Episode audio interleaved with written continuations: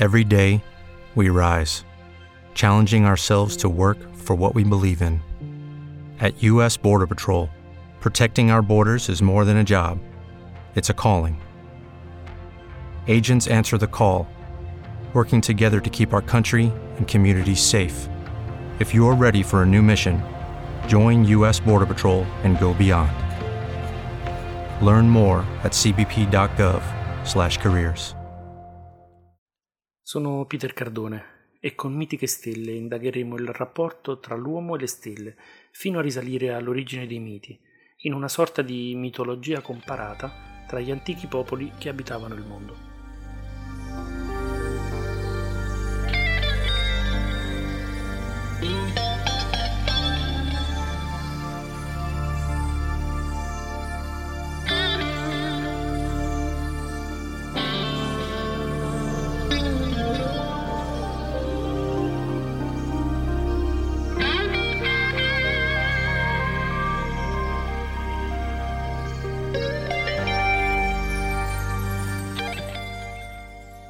Questo podcast ci discosteremo dalla solita narrazione mitologica per raccontare una storia d'amore ed un cielo di stelle.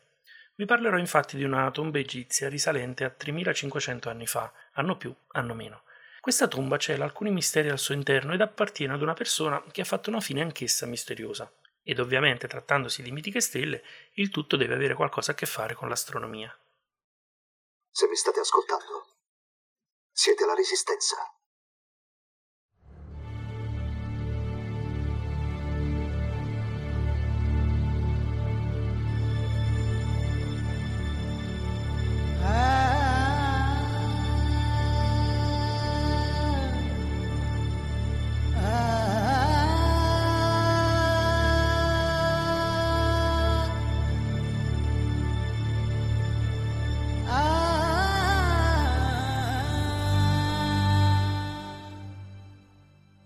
L'Egitto, si sa, è un paese in cui ogni volta che pianti una pala per terra ci sono buone probabilità di trovare qualcosa, e ciò sia per la sua storia plurimillenaria, sia per il clima secco che non facilita certo il deperimento delle materie organiche.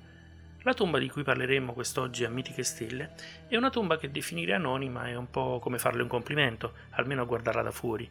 È la TT 353, dove TT sta per Theban Tomb, è una tomba nobiliare situata a poche decine di metri dallo splendido tempio sepolcrale della regina Hatshepsut a Deir el-Bahari, nei pressi della Valle dei Re, proprio di fronte alla città di Luxor, a Tebe quindi.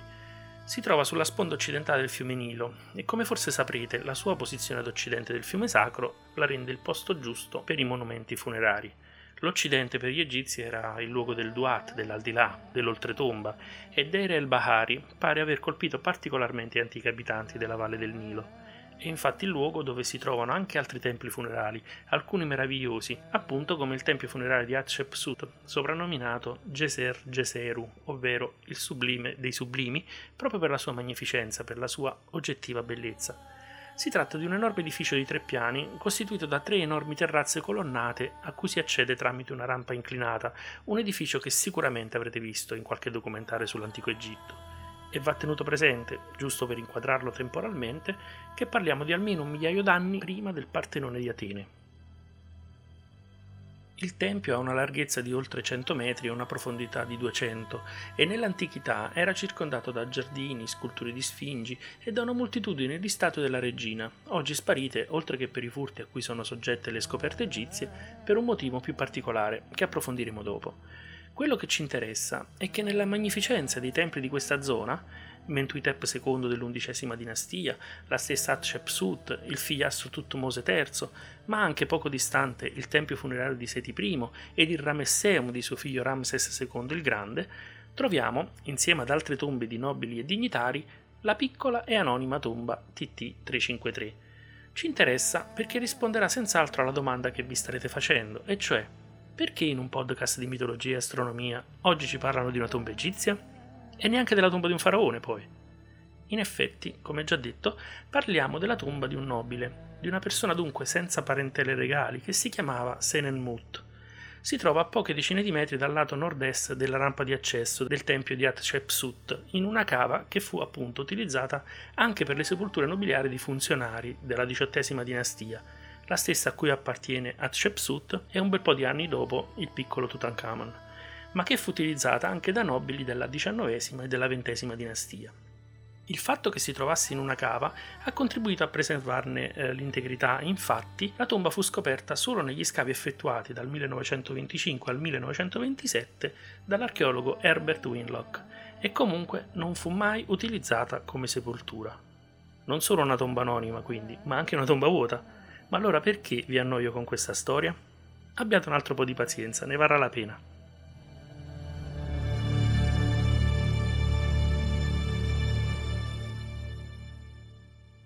La posizione della tomba la rese soggetta ad inondazioni e coperture di fango, un po' come accadde alla tomba di Tutankhamon scoperta da Howard Carter nel 1922, ma venne ricoperta anche di detriti, ad esempio provenienti dalla tomba di Amenhotep I, nonno di Hatshepsut, ed altri provenienti dal periodo di Tutmose III, figliastro della regina e suo successore, tra i quali una serie di statue proprio della regina Hatshepsut gettate via come rifiuti alla morte di quest'ultima. Questi detriti e questi rimasugli contribuirono a nasconderla alla vista e alla, chiamiamola curiosità, di qualche tombarolo per quasi 3500 anni, consegnandocela pressoché inalterata. Dico pressoché perché i sigilli della tomba risultano comunque violati, ma ciò presumibilmente accadde poco dopo la sua chiusura, seguita alla morte di Senenmut, che come detto non la utilizzò mai come sepoltura. La tomba è ipogea, cioè sotterranea, e comincia con una lunga rampa di scale di manifattura grossolana che scende con un'inclinazione di 25 gradi per una cinquantina di metri nei sedimenti che fanno da pavimento dell'intera area della cava, prima di entrare nel substrato roccioso vero e proprio, costituito da duro calcare. In questo materiale Winslock, il primo ad entrarvi come detto, descrisse lunghe e bellissime incrostazioni di sale, come lunghi capelli bianchi ed arricciati pendenti dal soffitto. La scala scende ancora un po' prima di dare accesso ad una piccola camera rettangolare. Si continua a scendere e si arriva alla cosiddetta camera A, di circa 3,5 metri per 3 dalle pareti accuratamente levigate e rivestite di intonaco bianco. Il centro del muro occidentale è adornato con una stele di una falsa porta e il resto delle superfici delle pareti sono interamente decorate con strette colonne di geroglifici e con vignette. Il pavimento è finito solo in parte, mostrando zone più alte e meno rifinite ed altre più basse e più rifinite, queste ultime specialmente sotto la stele della falsa porta. Ed il soffitto? Ah, il soffitto è un vero capolavoro, scolpito nel gesso paleocenico delle cave di Tarawan, un gesso particolarmente duro estratto a decine di chilometri di distanza dalla tomba. Ma vi voglio tenere ancora sulle spine, ne parliamo dopo. Continuiamo a parlare della tomba e proviamo ad inquadrare il suo proprietario nel contesto storico in cui viveva.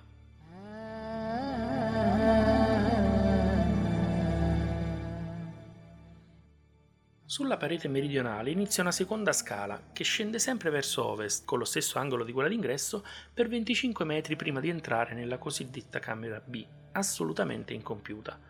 Da questa si diparte una terza scala nella stessa direzione che scende fino alla camera C, una camera rettangolare con soffitto a volta orientata lungo un preciso asse nord-sud e con un piccolo pozzo verticale in un angolo di circa un metro e mezzo di profondità. A questo punto siamo a più di 100 metri sotto l'ingresso della tomba.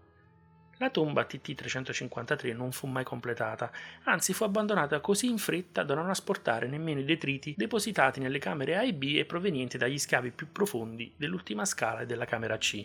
Willock interpretò questi detriti come una repentina caduta in disgrazia di Senenmut sotto Tutmose III, ma oggi si tende ad attribuire buona parte di questi detriti alla rottura delle pareti superiori ad opera di ladri in cerca di tesori che in quella tomba non ci sono mai stati.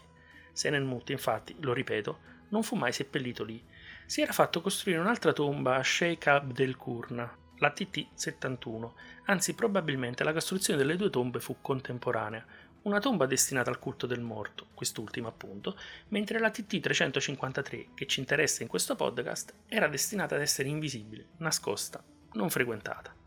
Ma perché?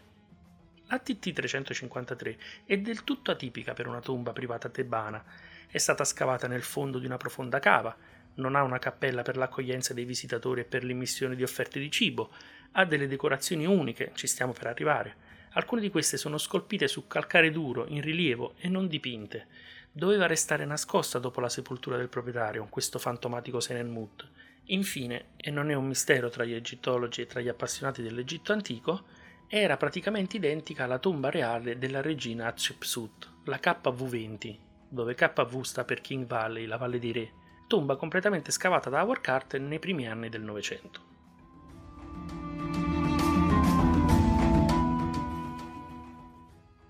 Senenmut non era un personaggio di lignaggio reale, anche se era di rilievo assoluto nella corte di Hatshepsut, eppure si era fatto costruire una tomba a pochi passi dal tempio della regina e con caratteristiche costruttive pressoché identiche alla tomba reale KV20 dove fu seppellita Hatshepsut insieme probabilmente al padre Tutmose I.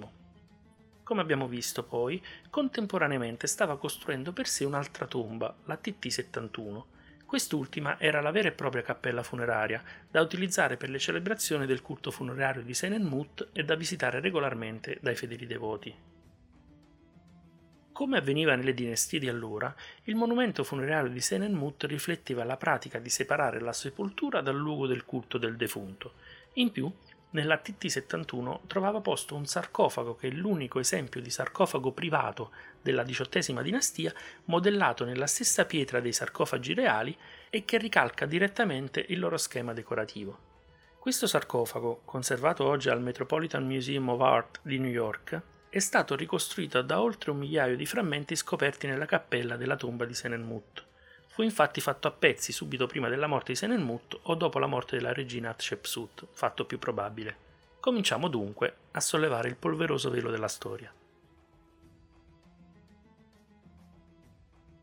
Oggi non vi sto parlando di due personaggi a caso nella storia delle dinastie di faraoni egizi, ma di un uomo e di una donna, di un dignitario e di una regina, anzi di un vero e proprio faraone dopo la morte del marito e fratellastro di cagionevole salute Tutmose II. Pensate che il regno di Hatshepsut da sola o in correggenza durò almeno vent'anni e furono vent'anni di creatività artistica, di stabilità politica, un florido regno insomma. Parlo di due personaggi, dicevo, che furono sottoposti a una vera e propria damnatio memorie, tutto quanto testimoniasse la loro vita fu infatti cancellato, distrutto, letteralmente raschiato via dopo la loro morte. Le sculture che adornavano il tempio di Hatshepsut furono distrutte come detto all'inizio, tutti i bassorilievi di dipinti della regina presenti nel regno furono cancellati o scalpellati per renderne irriconoscibili i lineamenti, tutte le sue statue demolite. Per quanto concerne il povero Senenmut, nella TT71 sopravvive poco o nulla della sua figura. I nomi di Hatshepsut, Senenmut, Amon e Mut e i testi che li riguardano sono accuratamente asportati nelle aree relativamente piccole di decorazione murale che ancora rimangono, e di Senenmut sono poche le statue, i bassorilievi o le pitture che mostrano il suo viso. Insomma, i segni della vita di Hatshepsut e di Senenmut e persino la loro memoria furono cancellati da una furia iconoclasta, opera molto probabilmente del figliastro di Hatshepsut, Tutmose III. Al contrario, forse perché ben nascosta, la tomba TT353 mostra un danno minimo e questo è limitato ad alcuni dei volti di Senenmut e della sua famiglia, il padre Ramose e la madre Atnefer, come ad esempio sul bassorilievo della falsa porta nella camera A, e questi danni sono probabilmente naturali, dovuti a fissurazioni della roccia calcarea durante i millenni. Non ci sono escissioni testuali, la caratteristica più evidente della persecuzione nella tomba 71. I loro nomi, quando sono presenti, sono intatti.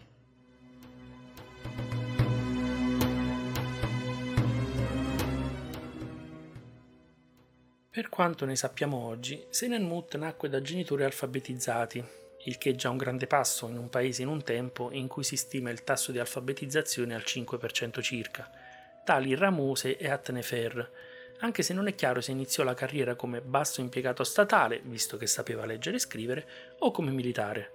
Pare comunque che fu un dignitario distintosi durante alcune imprese belliche sotto Tutmose I o suo figlio Tutmose II, tanto da ottenere il bracciale Menefert per il suo valore. Ma sotto Tutmose II e la sua sorellastra in moglie, la regina Hatshepsut, la sua carriera raggiunse il pieno fulgore.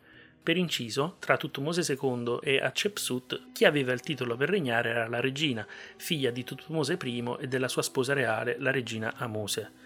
Tra i suoi titoli, che saranno oltre 80 sotto il regno di Hatshepsut, si annoverano Gran Visir, depositario del registro del calendario, responsabile della duplice casa dell'oro, responsabile del giardino, dei campi e delle greggi di Amon, Userat, o sacerdote della barca di Amon, intendente di Amon, intendente della figlia del dio, Hatshepsut, e soprattutto intendente della figlia reale Neferu Ra.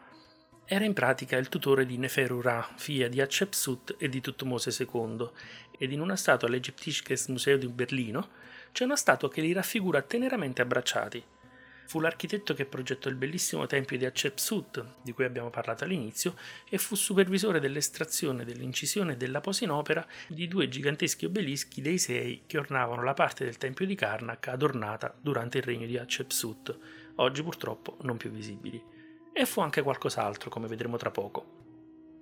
Si fantastica molto sulla possibilità di una eufemistica corresponsione di amorosi sensi tra la regina faraone Hatshepsut e Senenmut. Per molti due erano veri e propri amanti, e del resto, tra i suoi 80 titoli c'era anche quello di unico amico del faraone.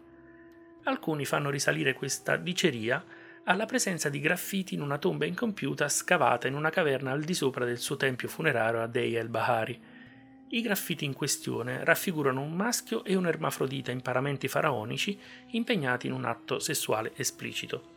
Cito questa prova indiziaria solo per onor di cronaca, in quanto ne ho letto la descrizione. Every day we rise, challenging ourselves to work for what we believe in. At U.S. Border Patrol, protecting our borders is more than a job, it's a calling. Agents answer the call working together to keep our country and communities safe. If you're ready for a new mission, join U.S. Border Patrol and go beyond. Learn more at cbp.gov/careers. E mi sembra francamente molto, ma molto forzata. Attenzione, lo dico prima, non c'è alcun fatto storico a supporto di una relazione tra i due, ma molte altre prove indiziarie puntano in questa direzione. C'è il fatto assolutamente irrituale che Hatshepsut abbia permesso a Senenmut di collocare il suo nome e una sua immagine dietro a una delle porte principali del suo tempio funerario, e nome e immagine sono sopravvissute fino a noi proprio perché scolpite su una parete dietro a una porta. Il fatto che fosse tutore di Neferu Ra, le malelingue dicono addirittura che fosse sua figlia, la già citata struttura identica tra la sua tomba e quella della regina, la KV20 della Valle dei Re, il materiale inusuale per un nobile del suo sarcofago e le decorazioni di quest'ultimo, ed infine, forse la prova indiziaria più forte di tutte, la organizzata, sistematica, crudele damnazio memoria a cui entrambi, Senenmut ed Hatshepsut, furono sottoposti. In effetti, si sa per certo che almeno fino all'anno 16 del regno in correggenza di Hatshepsut e Tutmose III, Senenmut ha ricoperto i suoi uffici. Successivamente le sue tracce vengono perse. Va detto inoltre che anche la piccola Neferurà ad un certo punto scompare completamente dalla storia, senza lasciarla seppur minima traccia. Forse fu uccisa perché prova di questa relazione? Morì per malattia? Fatto sta che la figlia di un faraone e della sua divina sposa reale sparisce ancora fanciulla senza lasciare traccia e da allora non se ne sa più niente. Ma veniamo, dopo questa doverosa introduzione storico-archeologica, al vero scopo del podcast di oggi il soffitto della tomba di Senenmut. Sebbene siano molto stimolanti le teorie sulla relazione e la conseguente dimenticanza forzata che dissolse i due personaggi di oggi tra le nebbie della storia, non sono un egittologo, per quanto appassionato di quei tempi e di quelle storie, e anche volendo non ho i mezzi per approfondire un mistero sviluppatosi molto probabilmente tra gelosie, intrighi di palazzo, sete di potere, vendette crudeli, ma adoro l'astronomia e le sue manifestazioni e se mi ritrovo davanti ad un soffitto dipinto da scene a carattere astronomico che rappresentano in assoluto la prima raffigurazione di un cielo stellato conosciuta e per di più in un'antichissima tomba egizia, non posso certo rimanere indifferente, ma posso provare a raccontare questa meraviglia. Nei nostri precedenti podcast abbiamo, spero, chiarito quanto l'astronomia fosse importante per i popoli antichi e quanto a maggior ragione lo fosse per gli antichi egizi. Qui, in un deserto attraversato da un possente fiume, essa giocava un ruolo diverso che in molte altre zone e tra molte altre culture. Sebbene i loro risultati fossero meno avanzati di quelli di altre antiche civiltà, molti di loro sono molto importanti e meritano la nostra attenzione. Qui ne citeremo alcuni.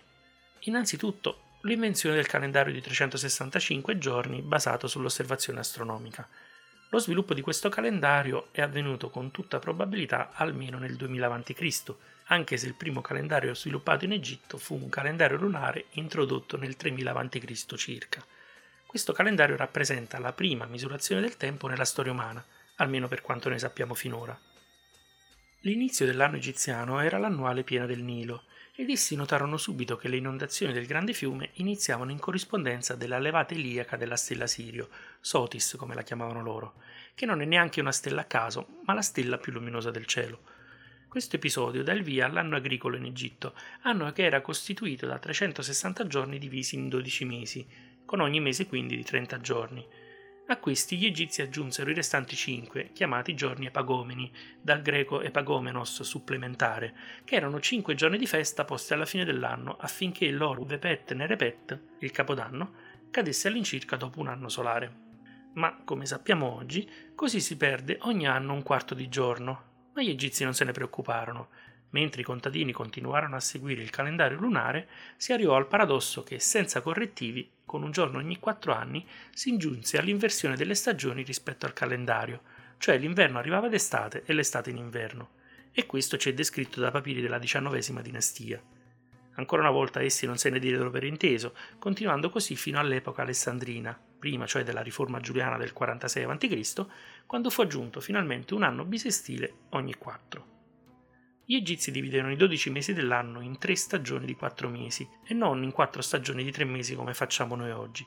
Vale a dire Aket, la stagione delle inondazioni, Peret o Proyet, la stagione della semina, e Shemu, la stagione del raccolto. In secondo luogo, gli egizi svilupparono numerosi strumenti di misura astronomica quantitativa. Questi includevano la meridiana, gli orologi d'acqua e il merchet. Essi usavano regolarmente strumenti o indicatori per l'osservazione delle stelle circumpolari, soprattutto per questioni edili. Disegnavano la linea dell'asse nord-sud sul terreno per indicare la sua direzione, richiesta appunto per il corretto orientamento di importanti progetti di costruzione. Uno degli strumenti utilizzati era chiamato merket, che potrebbe significare indicatore, e che era uno strumento simile a un astrolabio. Esso consisteva in una barra di legno orizzontale stretta con un foro vicino a un'estremità, attraverso il quale l'astronomo inquadrava la posizione della stella.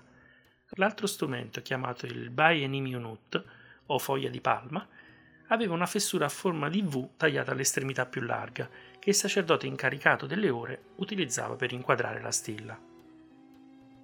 Inoltre, se gliela chiedevi, gli antichi egizi erano in grado di dirti precisamente l'ora durante la notte, se è facile durante il giorno, osservando l'altezza del sole, durante la notte a quel tempo dire che ora fosse con precisione non era affatto scontato. Essi riconobbero dunque una serie di costellazioni e gruppi di stelle. Questi gruppi di stelle, chiamati decani, venivano usati per leggere l'ora della notte. Ogni gruppo di stelle si alzava 40 minuti dopo ogni notte. Osservando la posizione di un gruppo di stelle in relazione al giorno dell'anno, riuscivano a ricavare abbastanza precisamente l'ora. Teoricamente c'erano 18 decani, tuttavia a causa dei crepuscoli per calcolare l'ora notturna ne consideravano 12. Poiché la notte in inverno è più lunga rispetto a quella estiva, al primo e all'ultimo decano erano assegnati orari più lunghi ed esistevano apposite tavole per aiutare a fare questi calcoli. Lo sappiamo perché queste tabelle sono state trovate all'interno dei coperchi dei sarcofagi, in alcuni templi e su vari altri oggetti. In queste particolari tabelle, comunque, le colonne coprono un anno a intervalli di 10 giorni e i decani sono disposti nell'ordine in cui sorgono. Nella colonna successiva la seconda decade diventa la prima e così via. Tra gli altri importanti risultati che gli egizi raggiunsero in campo astronomico si annovera anche un'approfondita conoscenza delle costellazioni.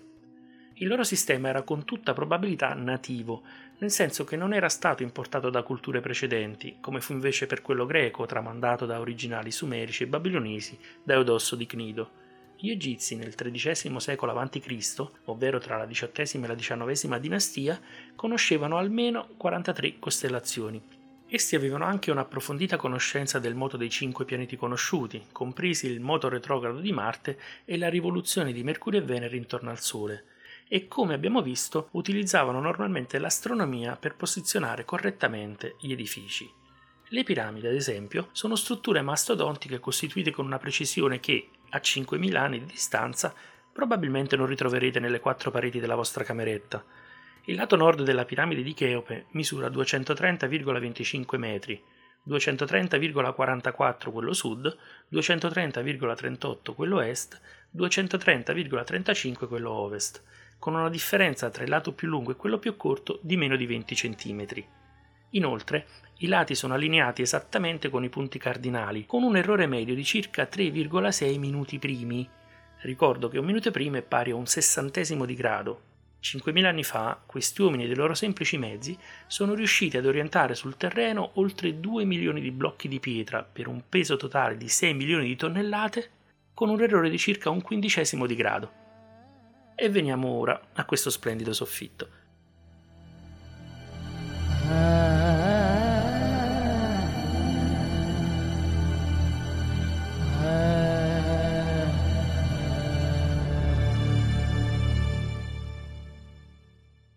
Come abbiamo anticipato, la prima mappa stellare conosciuta in Egitto è stata trovata nel decoro del soffitto della camera A della tomba TT353, rinvenuta a Tebe, sulla riva occidentale del Nilo. Questa tomba, costruita durante la XVIII dinastia, apparteneva a Senenmut. Il soffitto è diviso in due sezioni che rappresentano i cieli settentrionale e meridionale.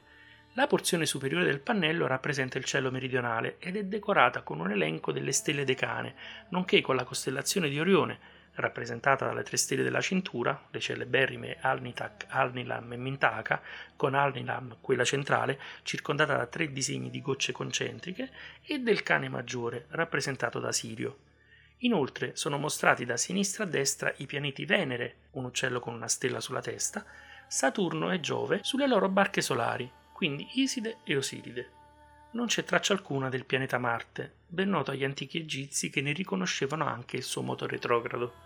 Secondo un'ipotesi, Marte sarebbe rappresentato da una barca vuota che si trova disegnata sulla destra in questo quadro superiore, ad indicare che in quel periodo non era visibile forse perché in congiunzione con il Sole. Tale fenomeno si verifica quando un pianeta, nel suo moto di rivoluzione attorno al Sole, si viene a trovare dalla parte opposta di quest'ultimo rispetto alla Terra. Essendo coperto dal Sole quindi risulta invisibile e forse per questo viene rappresentato da una barca vuota. Un fenomeno del genere non è per nulla raro e si verifica per le geometrie delle orbite e le velocità orbitali di Terra e Marte ogni 26 mesi circa. Qualche studioso ha provato anche a identificare quale specifica congiunzione di Marte fosse rappresentata, arrivando a proporre quella del 1534 a.C. In questo caso, siccome Hatshepsut regnò come faraone dal 1479 al 1458 a.C., ma non si conosce precisamente la data inizio, Altre fonti suggeriscono che Hatshepsut avrebbe potuto assumere il potere già nel 1512 a.C., non appare chiaro se questa congiunzione sia avvenuta o meno durante la vita di Senenmut. Secondo un'altra ipotesi, invece, si tratta più semplicemente di mancanza di spazio. Se fosse confermata la teoria secondo la quale questa rappresentazione nel soffitto della tomba di Senenmut sia una copia di più antichi originali che da papiri orizzontali venivano copiati su superfici coniche, quali clessidre e orologi d'acqua, come in quello di Karnak, allora potrebbe trattarsi semplicemente di dover perdere, per mancanza di spazio appunto, una parte del disegno. Per istinto, non sono un egettologo, lo ripeto, io sarei più per una spiegazione astronomica, darei più fiducia a chi fa una cosa del tutto nuova come decorare il soffitto del suo tempio funerario con un cielo stellato. Probabilmente Senenmut non stava semplicemente copiando un bel disegno, lo stava facendo per uno scopo che bisogna provare a capire, ad interpretare dopo 3500 anni di oblio. In ogni caso, tornando alle cose più concrete e lasciando le mere ipotesi, è abbastanza condivisa l'ipotesi che questo quadrante, il superiore, che rappresenta come detto il cielo meridionale, segni le ore della notte.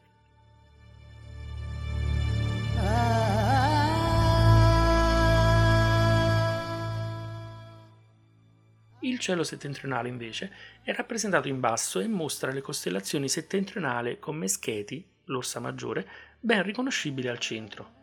Non è possibile identificare le altre costellazioni se non forse quella del dragone, rappresentata da un ippopotamo che porta un coccodrillo sulla schiena. La rappresentazione del dragone non deve sorprendere, ricordiamo infatti che per il fenomeno della precessione degli equinozi 3500 anni fa la stella polare era Tuban, per l'appunto l'alfa della costellazione del dragone. Il pannello mostra in bella vista 12 cerchi divisi in due gruppi, 4 cerchi a sinistra, 2 sopra e 2 sotto, e 8 cerchi a destra, 4 sopra e 4 sotto, e sotto di loro una serie di divinità diverse che portano ciascuna un disco solare verso il centro dell'immagine.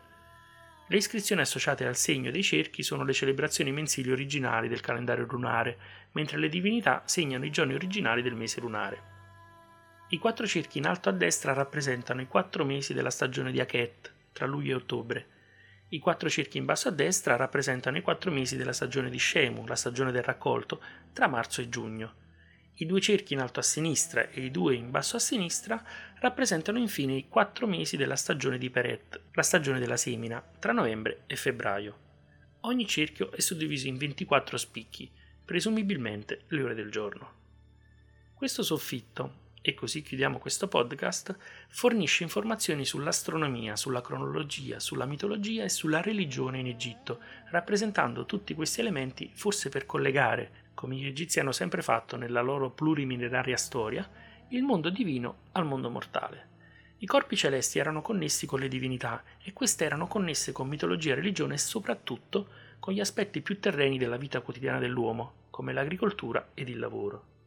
Nel provare a comprendere i cieli, gli antichi egizi e molti altri popoli antichi provavano a comprendere come questi influenzassero la vita terrena, e forse questo splendido soffitto, dopo più di 3000 anni, vuole dirci ancora qualcosa al riguardo.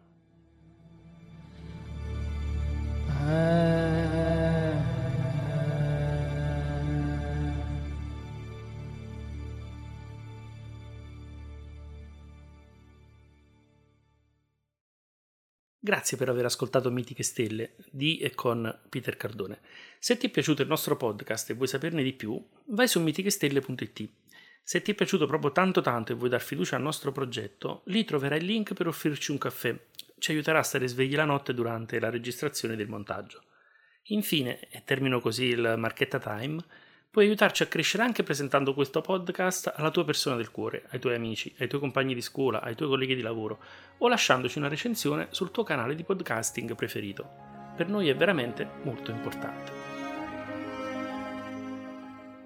Lo duca e io, per quel cammino ascoso, intrammo a ritornar nel chiaro mondo e senza cura aver d'alcun riposo salimmo su, e i primo e io secondo, tanto che vidi delle cose belle che porta il cielo per un pertugio tondo. E quindi uscimmo a risentir le stelle. What if you could have a career where the opportunities are as vast as our nation, where it's not about mission statements, but a shared mission? At U.S. Customs and Border Protection, we go beyond to protect more than borders, from ship to shore, air to ground cities to local communities, CBP agents and officers are keeping people safe. Join U.S. Customs and Border Protection and go beyond for something far greater than yourself. Learn more at cbp.gov/careers.